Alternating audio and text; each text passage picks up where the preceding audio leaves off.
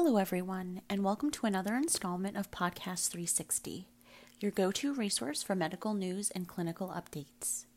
I'm your moderator, Amanda Balby with Consultant 360 Specialty Network. August is National Immunization Awareness Month, which is a time to highlight the importance of vaccination for people of all ages. With us today to discuss his team's work on developing a new tuberculosis vaccine is Dr. Deepak Kaushal, who is a professor at Texas Biomedical Research Institute and the director of the Southwest National Primate Research Center, which is one of the seven nationally funded primate research centers in the United States, which is also affiliated with Texas Biomedical Research Institute in San Antonio, Texas. Thank you so much for joining me today, Dr. Kaushal. Wonderful. Thank you. So, I know your group has worked on tuberculosis HIV vaccine candidates in the past, but are you currently investigating any new candidate vaccines? Yes. My lab is funded to study the further development of a TB vaccine. We published um, this work many years ago now, years ago. We work with TB vaccines that are actually derived from TB. So there are several concepts in TB vaccination. TB, as you know, like HIV and like malaria, has proven to be, you know, not readily vaccinable. So development of a vaccine to prevent TB uh, has not been easy to find. There are several concepts.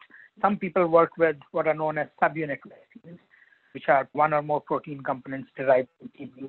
Others work with DNA vaccines, one of the most popular and recently repopularized formats is BCG, which is a distant cousin of Mycobacterium known as Mycobacterium bovis, which is a cattle TB bacterium.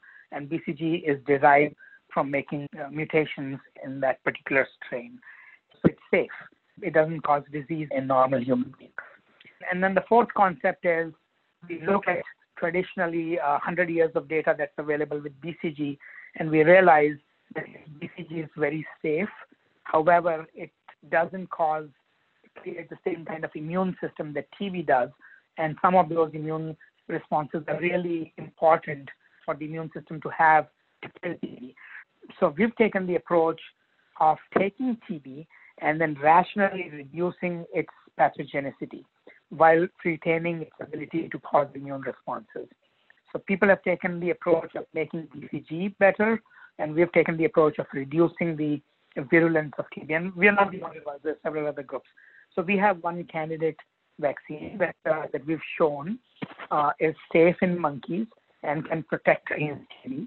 We've since done several other experiments, and we've shown that particular strain is not just safe in one species of monkey, but also in another, not a narrow effect. And these are unpublished data, by the way. We've gone ahead and shown that our vaccine works not only against one particular strain of TB, but also other strains of TB. So it's not a homologous effect, it's a heterologous effect as well. So uh, that vaccine is a real deal. However, according to uh, Geneva Convention for Development of uh, Rational TB Vaccines, it is required that a um, candidate must have more than one gene that must be mutated. So our vaccine currently has that one particular gene that is missing. And so uh, it sounds easier just introduce another mutation in some other gene. But what we have to do is introduce other mutations, retain the original mutation, and then retain the immunogenicity and the protective effect that we are getting. And many of these gene products within bacteria are interrelated, and sometimes you just tinker with one particular genetic uh, p- part of the genome, and then it has uh, undesired effects otherwise. So what we've been doing is we've taken the uh, the mutant bacteria that we have, the vaccine that we have, and we are trying to make it more safe by introducing other mutations and then testing these things in the monkey model that we have. So we do hope in the next two or three years. These are painfully laborious processes the TB model in particular is really slow. It's very expensive. If we have more support, we can work quicker. Uh, but right now, with the level of support that we have from the National Institutes of Health, we are uh, making progress slowly in, in developing a vaccine that would retain the protective effect in monkeys and would be safe enough that one could argue that it should be tried out in human beings. Great. Thank you so much, and we look forward to reading that published data. Thank you so much. It was a pleasure.